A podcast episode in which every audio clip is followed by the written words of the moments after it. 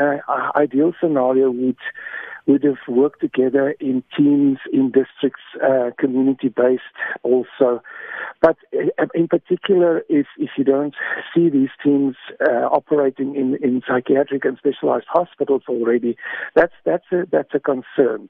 And so the vacancy of posts, the unavailability of staff, I think is one of our pressing and threatening challenges at the moment.